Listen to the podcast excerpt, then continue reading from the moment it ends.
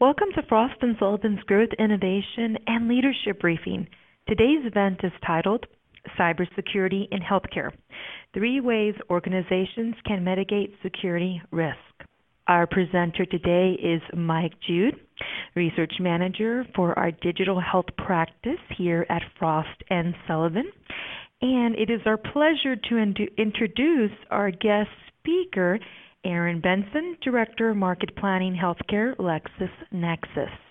With that, I would now like to hand the presentation over to Mike. Thanks, Anna, and uh, thanks so much for uh, making this uh, venue available to uh, my research team. Uh, the Growth, Innovation, and Leadership team uh, helps our analysts engage with the marketplace, with our clients, and with other interested parties and allows us to review some of the uh, the new research that we've developed, and also, uh, as uh, Anna indicated, to introduce uh, people that we think are the uh, you know movers and shakers in the marketplace, uh, the deep thinkers. And so I'm very much appreciative of Erin um, and her participation today as well. Um, this presentation is largely based upon a report that we finished a couple of months ago on cybersecurity in healthcare and uh, consequently, uh, it is uh, a reflection of those uh, findings that we had uh, as we uh, we conducted our research, as well as some of the observations that some of our internal experts have made on on this space. this isn't necessarily comprehensive with respect to that report, and I would encourage our clients and other interested parties, if they want to see the full report, to get in touch with us a little bit of a review on uh, what we're going to do today. Um, the uh, the first we'll cover the uh, cybersecurity threat to healthcare, and I'm only going to go over this very briefly because I know Erin has a lot more information on the subject. Uh, we'll take a look at the market for cybersecurity solutions. Um, speak a little bit about the points of vulnerability that uh, actually cause the cybersecurity problem in healthcare, and then we'll discuss uh, three ways that organizations can mitigate the risks, and I won't dwell on it, but uh, essentially we're uh, advocating uh, strategic planning, uh, an integrated approach to cybersecurity, and engaging with trusted partners. And then I'm going to turn the uh, presentation over to Erin, who will talk about the role of data in digital health, which is very heavily impactive on cybersecurity. And I had to find my cursor there. Sorry. So uh, before we get started on that, uh, I'm going to turn this back over to Anna uh, to talk about a poll that will run during the course of this uh, presentation and whose results we'll review at the end. Anna? Thank you, Mike. Yes, audience, I have uh, pushed out several poll questions that we have available. So if you can take a moment throughout the session and select uh, your answers, either yes or no. Um, do you believe your cybersecurity posture is sufficient? Do you plan to increase your cybersecurity spending? And would you consider using a managed cybersecurity services company. So uh, just take a moment, select your answer, and we'll review all these results later in the presentation. So I'm going to hand it back over to Mike. Thanks, Anna. So let's get started here. Um, uh, I don't think anybody on the call doubts that the cyber uh, security threat is increasing. Uh, healthcare, especially, is uh, setting records for uh, breaches and uh, is on uh, track this year to exceed um, uh, the uh, the number of breaches that we had last year. As a matter of fact, uh, when I pulled the stats from the um, human um, when I pulled the stats from the Civil Rights Office of Health and Human Services, um, at that point in time, the beginning of June, we already had 196 uh, significant breaches. And you can see the breakdown here. Uh, Two thirds of the uh, total number of breaches are coming from healthcare providers. Um, uh, the other uh, segments you can see here, it's not a good story. It's it's uh, effectively a disaster, and it's apparently not getting any better. But there is good news in all of this, I guess, uh, and that is that uh, the healthcare cybersecurity market is growing, is a growing market. Uh, if you're in the uh, business of providing uh, cybersecurity solutions, uh, you can expect significant growth between now and the end of this projection period. So in 2023, we're saying that you know the healthcare cybersecurity market is going to be somewhere north of uh, eight billion dollars in the United States alone, with a CAGR uh, from now until then of about 10.3 percent. Uh, so uh, you know if if you were in the cybersecurity space, and looking at the number of breaches, uh, this would all be, you know, very good business for you. But for the rest of us who are in the business of delivering healthcare services uh, using, um, you know, automation communications, this is very bad news indeed. Now, in terms of the points of vulnerability, obviously there there are many places where uh, cybersecurity um, is, is applicable, where uh, healthcare IT is vulnerable. Uh, with respect to how we look at it here in Frost and Sullivan, we have a uh, cybersecurity team in our ICT uh, market BU that uh, subdivides cybersecurity into basically five buckets. Uh, there's actually a sixth bucket that we'll talk about a little bit later, but primarily we're talking about uh, things like network perimeter protection, which is pretty much what it seems to, uh, what it sounds like. Uh, we're looking at uh, endpoint protection, which is especially applicable to uh, things like IoT, securing all these new devices that are in the network. Um, you know, looking at end user access, uh, providing integrated security across multiple devices. You know, this is a primary source of breaches. Um, public-facing properties, that would be the new web portals that we're all building to allow patients access to their health information and to, you know, access healthcare services. And then finally, detecting and responding to exploits, which is essentially the forensics associated with what happens when you uh, discover that you have a breach. How can you detect it quickly? How can you do something about it?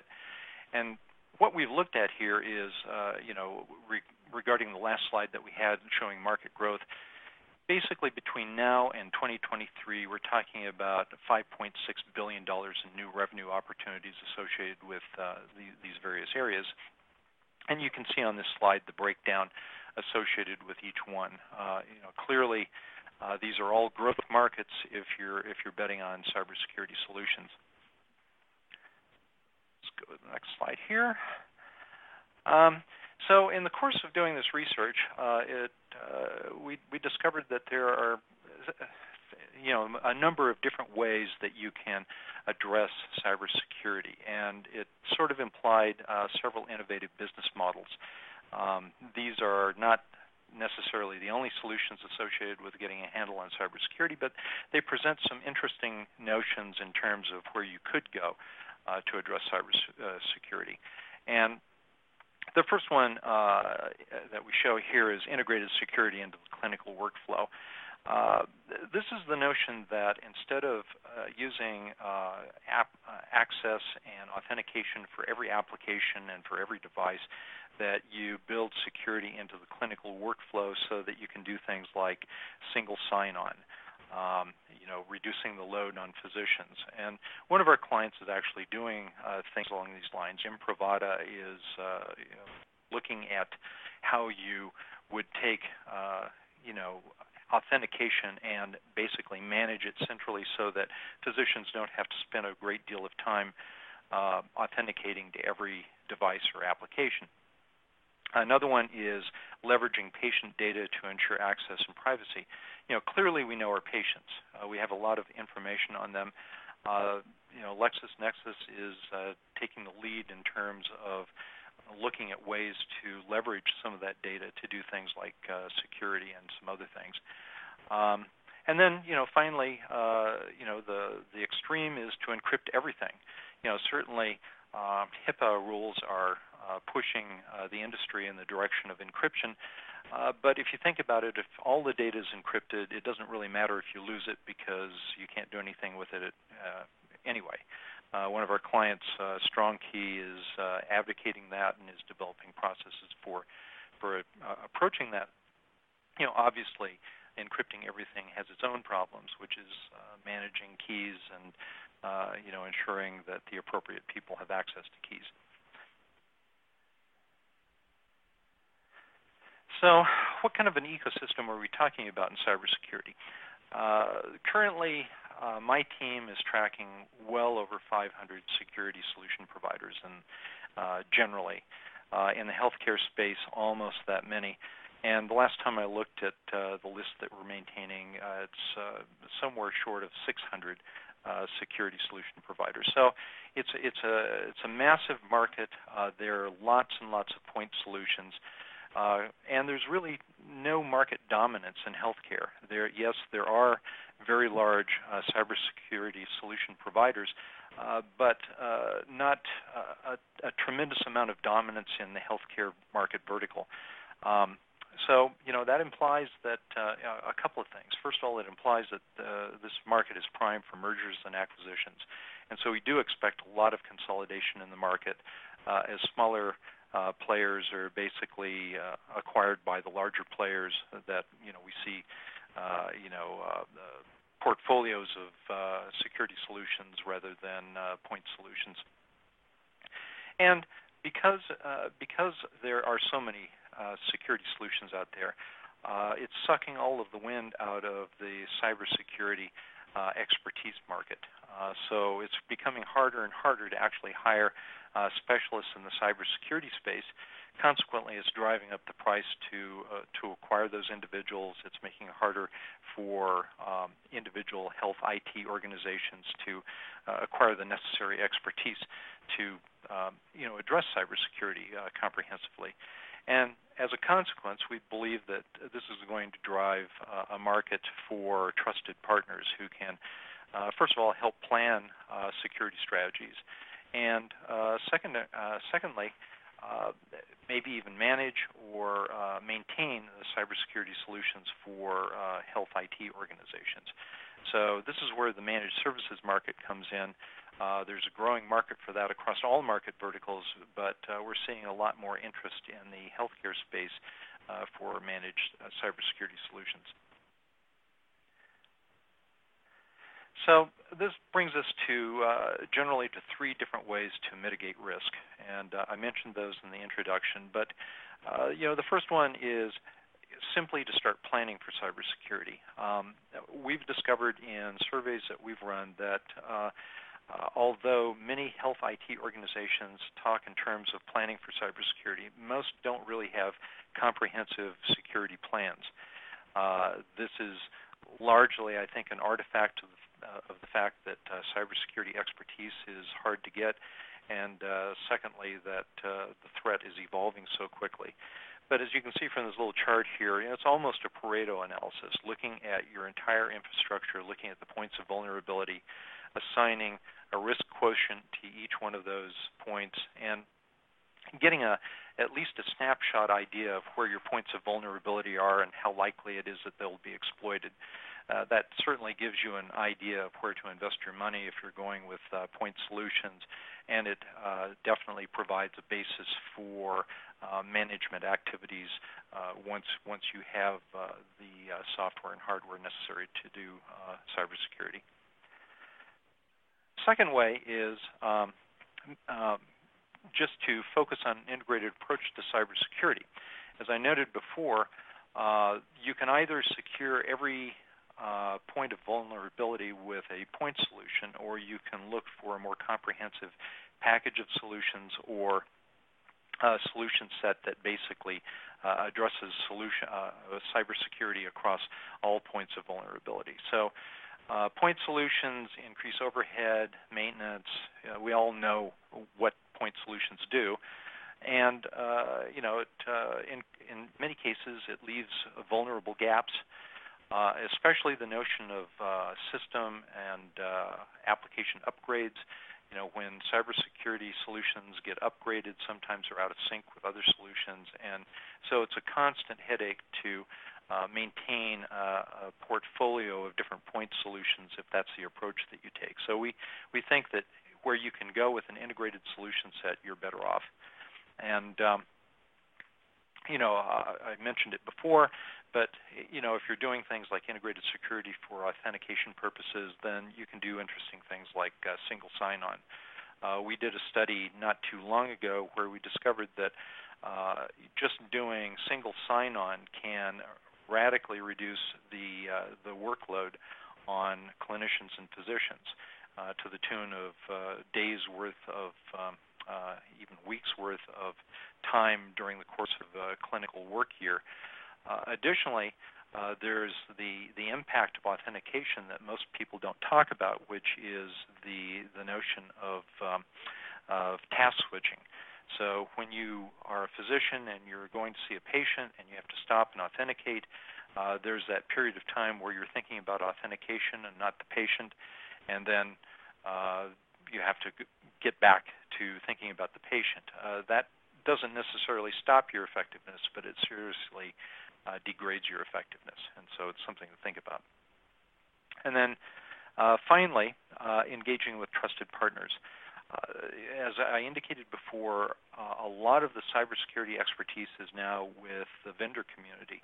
Uh, but that can be good because if you find trusted partners that you can engage with that have the expertise necessary to evaluate where you are and help you develop solutions, then that's a that's a good thing. So you this is a, an area where you can definitely leverage the expertise of your vendors uh, if you have trusted vendors that can help you do this, that's that's a good thing to do.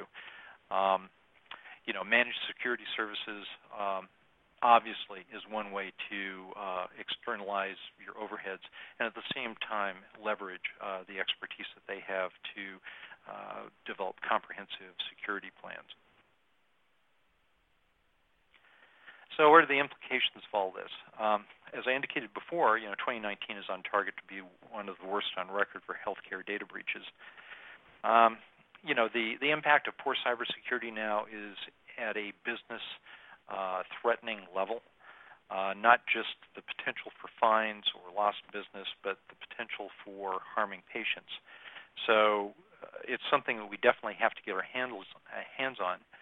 Uh, but simply increasing uh, spending on cybersecurity is not the answer because uh, healthcare is well behind the power curve generally uh, when it comes to keeping up with the threat. So even if we double or triple our spending, uh, it's unlikely for most of us that we're going to be able to catch up with the threat.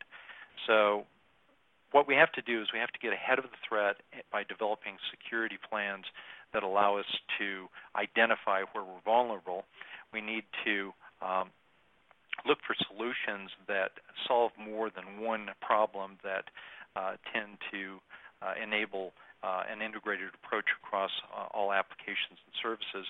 And then finally, finding trusted partners that we can partner with to leverage their expertise to come up to speed um, on uh, our cybersecurity. And with that, I would like to turn this over to uh, Erin Benson, uh, who's uh, Director of Product uh, Market Planning uh, for LexisNexis Healthcare. And um, uh, she's going to talk to us about data's role in digital health. Erin? Great. Thanks, Mike. And good afternoon, everyone. I really appreciate the opportunity to discuss this topic with you all today. So LexisNexis, uh, we've been partnering with organizations for decades to address identity management challenges, and this includes identity verification and authentication to best protect that healthcare data. Uh, the Frost and Sullivan findings highlight the importance of developing a strategic plan for cybersecurity in order to proactively address this threat, and also the need to focus on a solution that can be integrated with your workflow. We're fully in support with this, and we also recognize that the goals of cybersecurity could sometimes seem a little bit at odds with other organizational goals around patient engagement. With the rise of consumerism and value-based care driving a need to provide patients with a quality experience while in, without introducing a lot of friction into the process, it does seem at odds because cybersecurity calls for more secure access gates, whereas patient engagement needs call for more ease of use of online portals and other healthcare services. So I wanted to reinforce what Mike has already shared and then provide you with some ideas on how healthcare organizations can balance that need for data security with patient engagement when creating a cybersecurity strategy. So to put cybersecurity in the context of healthcare workflows, there's no denying technology has played a primary role in how patients are taking control of their health. Patients now access healthcare services through mobile apps, telemedicine, patient portals, wearable devices, and other digital formats. and they complete activities like viewing medical records and lab results, communicating with physicians, scheduling appointments, requesting prescription refills, all from the comfort of their own homes. So in turn, these increasingly digital interactions are requiring healthcare organizations to take a more proactive role in protecting their systems from a breach while maintaining a great patient experience. As digital healthcare has become the new norm and patients are accessing medical data in a variety of ways, this has resulted in more attack points for hackers. In fact, any point in a system where an employee, a vendor, a member, a patient, or any other type of user has the opportunity to gain access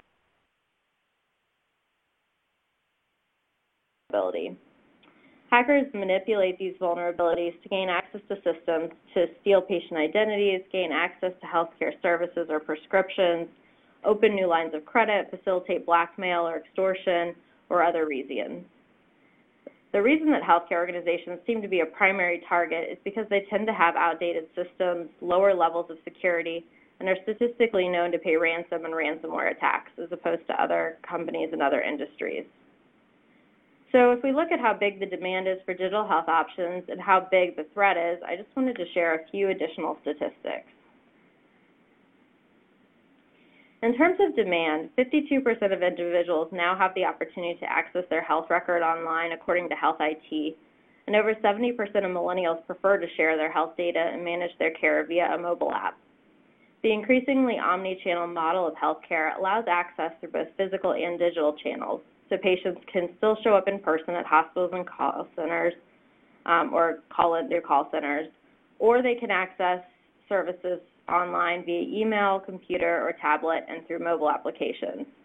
So this demand for digital health options is going to continue to grow. When we then look at the size of the threat, there's a few more statistics I wanted to add to what Micah shared. Because of the ways in which patients access their health data becomes more sophisticated, so too are the ways that hackers are finding to commit fraud. So looking back in 2017, there were 477 U.S. healthcare breaches. More than 1 in 10 new account openings are fraudulent, with 60% of those accounts being created using a mobile device.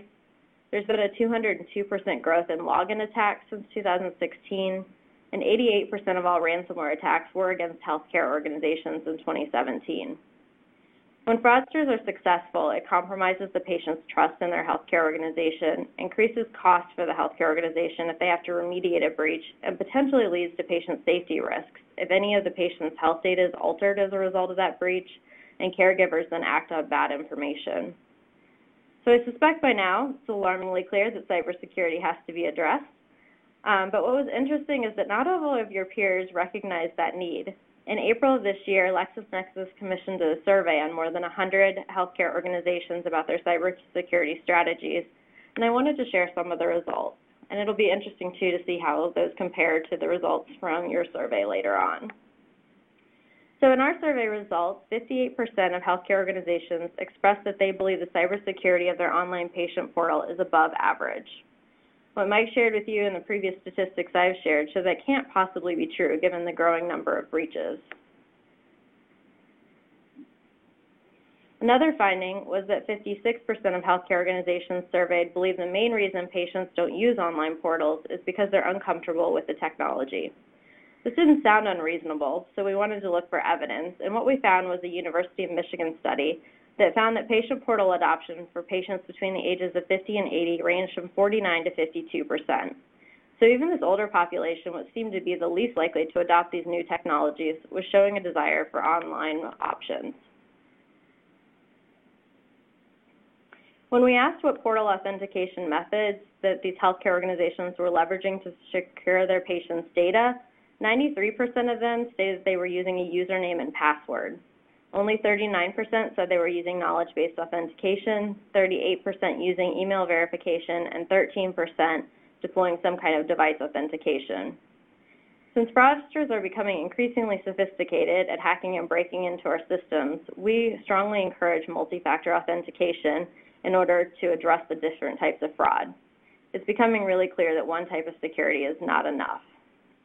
For example, in the first quarter of last year, there was a record 1 billion bot attacks, where bots were testing thousands of username and password combinations within seconds, looking for the right combination to access a portal or a system. So for those organizations in our study that were only utilizing username and password, their data would have been at extreme risk of being hacked.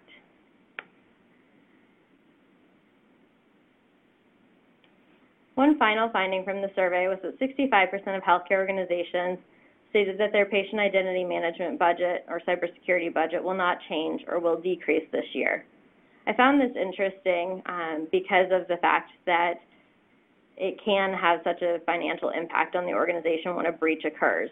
Data breaches cost healthcare organizations directly in terms of recovery and remediation costs, but also indirectly in terms of loss of productivity, reputational damage, and service disruption. So although I know that budgets can be tight, I fully agree that this should be an area that gets thoughtful investment, and it may not be increasing it, but it is making sure that it's addressing multiple types of security. So the bottom line is that we know that patients need to get access to their health data, and that by playing a bigger role in managing their own health, it helps to improve their health outcomes. There's evidence to support the benefits of digital access to healthcare, such as portal access being correlated with a reduction in readmissions. But we can only accomplish this by gaining and maintaining patient trust. For example, Health IT article reported that 25% of patients that failed to access their account stated the reason was due to their concern about the privacy and security of online medical records. So this leads to the question, how do we create a cybersecurity strategy that meets the needs of data security and meets the needs of patient engagement? At LexisNexis, we see identity as the key to finding this balance in today's digital economy. Identity management and proofing, in tandem with new technological innovations, allows organizations to perform intuitive linking of data points to the accurate identity, leverage cross-industry analytics to determine if a patient actually exists and if all of the identity information entered by the user is accurate and belongs together, and monitor transaction activity across industries, including the financial, retail, insurance, and government industries, using machine learning to build analytics and provide fraud intelligence. So by having the ability to address and link data points like username and email address, biometrics, geolocation, and a person's digital behavior and reputation across industries, to phone numbers, addresses, dates of birth, and relatives and associates, this is key in protecting your patient population. Basically, in order to protect their data, you have to know who to grant access to and be able to verify their identities. Knowing your patients will allow you to validate the right users get access to their information while keeping the fraudsters out. So to put identity management intelligence into action, we recommend building a multi-layered security approach to implement throughout your workflow um, whether it be when they're entering portals or if it's looking at where vendors are entering different systems or even employees. Again, it's any point of access to your systems. The goal here is to build the right level of verification and authentication across the workflow so that the right patients get through with little to no friction and the fraudsters are kept out, hitting several security blocks due to the detection of synthetic or manufactured identity information or their lack of proof that they are who they say they are. So I'm going to briefly walk through some of the identity verification layer options, and then we'll talk through some best practices. The first layer is contextual, based on how a patient interacts with your site, your portal, or your mobile application. This layer is a great first line of defense against fraudsters and is completely frictionless to the patient. It analyzes the device being used to access your site or mobile application and the behavior of the person as they maneuver through your site. It looks for patterns that would indicate whether or not they are a regular user, a fraudster, or some type of technical threat like a bot. The second layer is based on how well the patient's information compares to others. Here's where public and proprietary information paired with linking technology is leveraged to determine if the input data being presented is representative of the actual identity and if that information belongs together. The third layer leverages something you are. So this is where biometric technology comes in. It uses voice recognition or fingerprint scanning to authenticate an identity. The fourth layer is contributory. So this leverages what others know about you. So by collecting data from other organizations and other industries to monitor when or if an identity has been seen throughout the network, how frequently, and if the identity was involved in any past fraudulent activity. Because the interesting thing is, if a fraudster commits fraud in one industry, they're likely to do it in another. Next is possession-based. It leverages what the patient already has, like their email address, their phone number, or a government-issued ID like a license or passport to verify their identity. It tests whether the ID is real or if the email or phone number receiving a one-time password is valid and belongs to the person who's requesting access. Finally, there's knowledge-based, which leverages information that only the true person should readily know about themselves to authenticate their identity. So even though I've presented five different options for the types of security layers in a multi-factor authentication approach, it's important to keep in mind that not all the layers are necessary for every type of transaction. The layers in a multi-layered approach should be customized to your specific workflow and use case, and they should achieve balance by pairing low friction and high security solutions. So for example, in healthcare, if you're looking at a new account opening on a portal, you might want to assess the device being used to create the account, validate the information entered by the user matches to the right identities information in public records, and present a knowledge-based authentication quiz to make sure the person creating the account is who they say they are. For a login use case, you would still want to assess the device being used to log in, but then you might want to compare that identity to known fraud lists from various industries to see if they've been flagged before. And finally, if anything flags as suspicious, you could do a one-time password sent to the identity's verified phone number. So for both of these examples, it wasn't necessary to send a patient through all five layers of security, but we do recommend at least two or three with step-up authentication options per transaction type because there are different types of fraud that you're trying to stop. We also recommend putting the lower friction options, which are those that occur behind the scenes, like device and behavioral assessment, first in the process. This minimizes the inconvenience to your patients because they can be validated quickly without really having to interact with the security layers. Step-up authentication can then be used when earlier layers of security detect suspicious anomalies. This provides a second opportunity for the real patients to validate their identities and enter the system, but also introduces more friction that can ultimately stop your would-be fraudsters. So as I wrap up, I just want to emphasize once more that cybersecurity isn't a policy that just lives in a vacuum in an IT department somewhere. It's an essential part of doing business, of building the trust that's needed to advance patient engagement in the digital age. So the CISO at Christiana Care Health System emphasized this by saying, I believe that information security is a patient safety issue, and I think a lot of organizations are just starting to think about it as not just a risk to a patient's information, but a risk to a patient's life bad information in a medical record could actually kill someone. Another IT executive who participated in our CHIME survey this year said that patients will go somewhere else because they don't trust that you can take care of their data. So I hope today's presentation is giving you some important insights to achieving that trust through a multi-factor authentication cybersecurity strategy. And Mike, I'll turn it back over to you. Great, Erin. Uh, thanks so much. Uh, very, uh, very interesting uh, presentation. And uh, uh, I'm, I'm very gratified as an analyst to see that uh, your findings tend to reinforce the findings that we've we've found in our research. So I think the I think the telemetry from the market is is actually pretty consistent. Um, and just illustrates uh, the the importance of addressing this problem because, uh, as I indicated, it's not going to get better. Uh, at this point in time, before we take questions from the audience, uh, I'd like to turn it back over to Anna to uh, talk about uh, the polling results. Very well. Thanks, Erin. Thanks, Mike. So these are our results. Um, our first poll question. We have 25% uh, of our audience indicated yes, and 75% of our audience indicated no when we asked, Do you believe your cybersecurity posture is sufficient? Our second poll question here Do you plan to increase your cybersecurity spending? 100% of our audience indicated yes. And our third poll question Would you consider using a managed cybersecurity services company? 66% indicated no, and 33% indicated yes. Fascinating.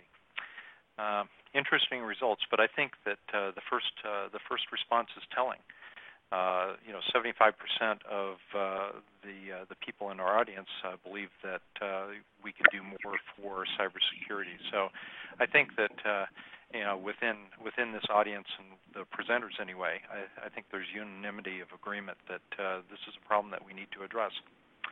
And now I think we're ready for some questions. Very well, thank you, Mike. So our first question here, this is for Erin. Erin, why do you think there are such disparities in organizations' confidence in their cybersecurity strategies and cost impact of real breaches attacks?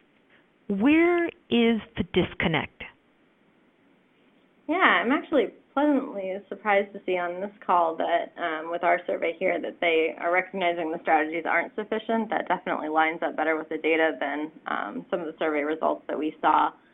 I think where the discrepancy is is that we are seeing a lot more adoption of multi-factor authentication, but there's so many different types of fraud, um, and you know, as Mike alluded to, so many different options that it's hard to find what's the right pairing of different security solutions, and so there tends to be uh, an understanding that if they have anything in place, that they've protected the system.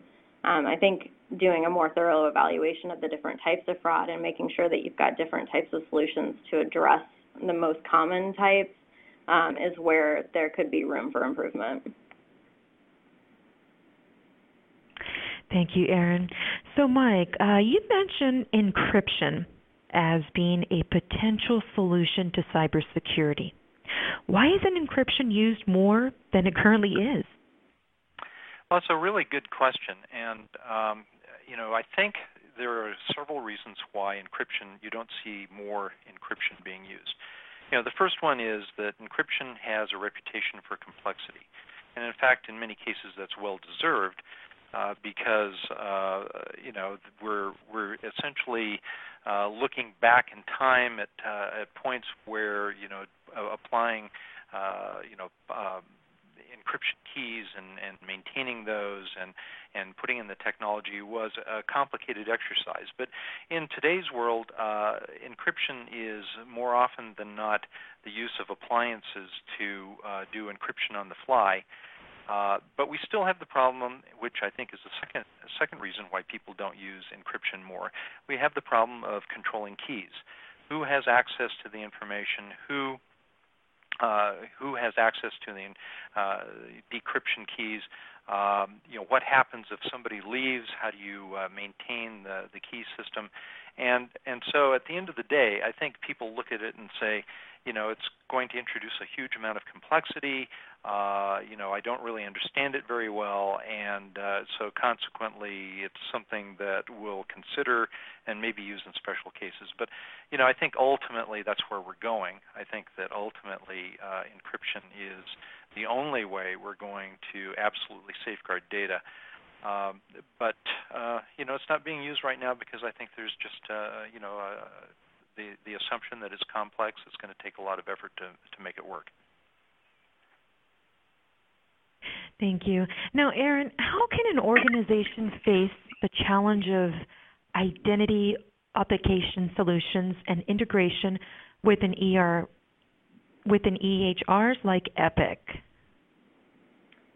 Yeah, so we get a lot of questions around how do we make this um, more seamless in terms of putting it just at the front of patient login portals so that it's not like you're going to a separate site to authenticate your identity before you can log in. Um, so we, you know, we work with organizations to build it into all of their client-specific websites. Um, but when you look at the big EHR groups like Epic, um, they are partnering with organizations that make it easy to turn this kind of capability on and off within, for example, Epic's MyChart. Um, so that can be a way to get a quicker, uh, I guess, path to finding cybersecurity is looking at if your EHR vendor already has access to some of these cybersecurity uh, capabilities built in.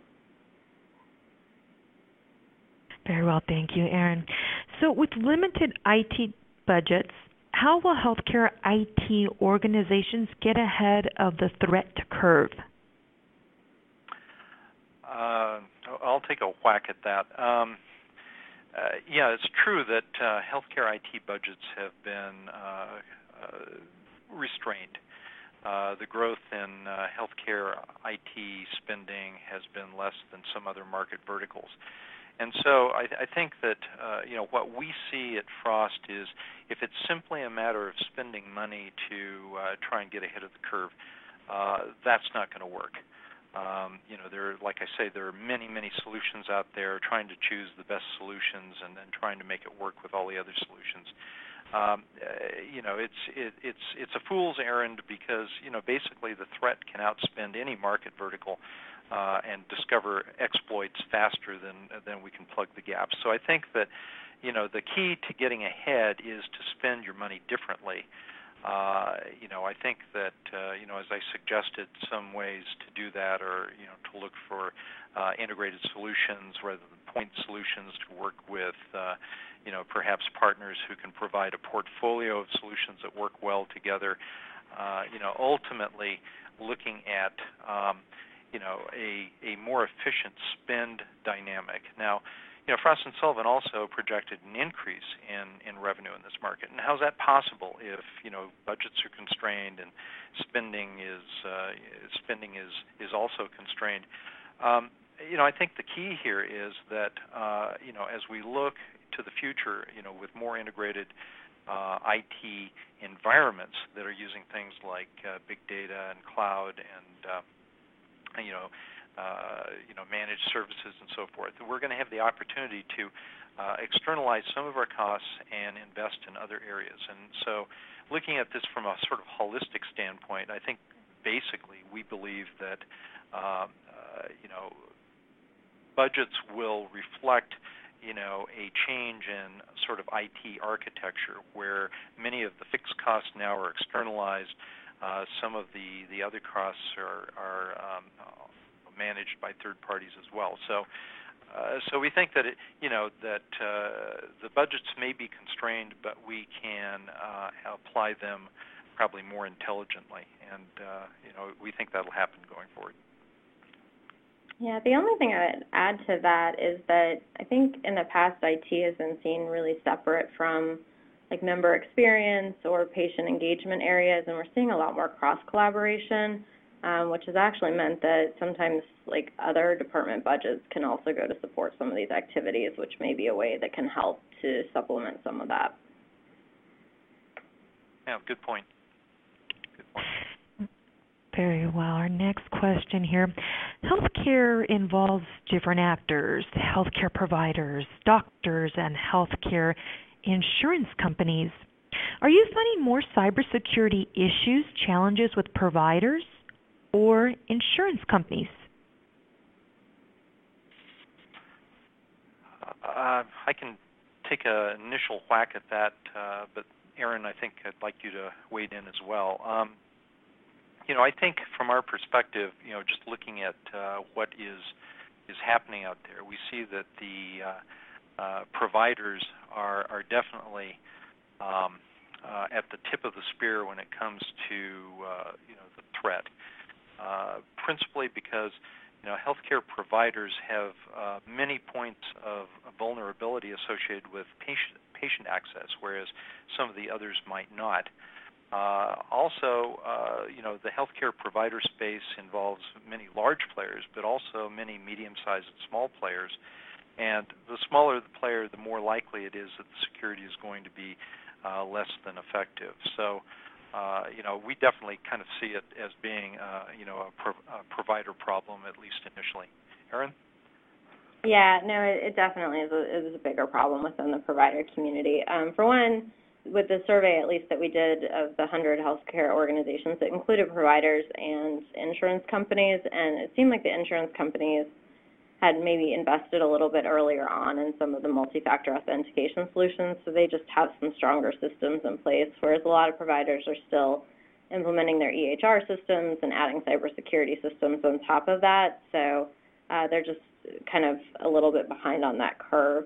Um, but I think your point is is accurate as well, which is that there's a lot more with providers having different access points, um, and there's also just a lot more interesting data to fraudsters within providers. They can get access to medical records and labs and things like that that may not be available through an insurance company. Um, and unfortunately, given the number of breaches that have happened uh, in other areas, things like social security number is somewhat of a commodity on the black market, whereas medical data is still uh, really interesting to fraudsters and people looking to buy that type of data, so that makes providers more vulnerable. Our next question here What do you think will be the tipping point that makes HCOs spend sufficiently on cybersecurity versus continually cutting budgets? Well, I think uh, you know, from my perspective, uh, you know, we're it's it's clear that uh, we're evolving to uh, some significant breach that is going to uh, you know basically capture the attention of everybody. Um, you know, typically uh, typically you see things like investing in security uh, being sort of secondary until there's really uh, you know such a significant breach that uh, you know it perhaps leads to the collapse of a company or uh, you know some other really really bad outcome. So. Uh, you know, I hate to be a pessimist here, but I think that there's uh, really going to have to be a major a major event that captures everybody's attention before uh, you know some of some of the players in the space uh, take cybersecurity as seriously as they could. Thank you, Mike. And I just wanted to remind our audience under the um, attachments tab at the bottom of your webinar player, we have some um, websites, some link to some websites that you can um, find out more information on um, growth, questions on our growth opportunities in your industry. Also, we have uh, a website on the state of the patient identity management from LexisNexis, and also a, a document on the new face of cybersecurity. So uh, we have time for one more question, so let's go ahead and uh, finish this here. Um, HIMSS surveys indicate that most healthcare IT organizations feel their security is adequate. How would you respond to this? Well, I, I think that Erin uh, actually uh, uh, discussed this uh, in, in, some depth. You know, as to you know why uh, we think perhaps you know that our, our security is is better than it really is. Is I think that uh, you know some of it is uh, wishful thinking. It's that uh, we haven't had you know a particular player might say we haven't had a, a major event. Consequently, you know uh, it, it's not that it's not that big an issue. We must be uh, doing a fairly good job. Um, but you know it's not a it's not a question of uh, of uh, if. It's a question of when. Uh, the threat is increasing uh, almost uh, I won't say exponentially because that's an exaggeration, but it's increasing at, at a you know better than linear rate over time. And uh, so I, I think kidding ourselves that our security is better than it really is is is just uh, doing everybody a disservice. So uh, you know there are political reasons for thinking or uh, asserting that your security is good. Uh, there are even uh, regulatory reasons why you might assert that your security is good. You know, when it comes time to explain yourself, uh, you know, to an investigator. But I think that you know the the, the reality of it, and it's uh, illustrated every single day with uh, breach reports, is that you know our security isn't. So. Um, you know, I think I think uh, if you think about it clearly, you realize that uh, you know, in fact, um, you know, our security collectively could be a whole lot better. So, um, you know, Erin, anything to add to that? No, I think that's exactly what's occurring. Yeah. So, anyway, Erin, uh, well. back to Joanna. Okay, thank you so much. So I'm going to end the session, but I'd like to once again thank Erin Benson for joining us today. If you do have any further questions for Mike about the briefing or would like to speak to him one on one, I have posted some contact details that are appearing on your screen at this time. And this concludes today's presentation. We hope you found today's webinar informative. We want to uh, thank you for your time today.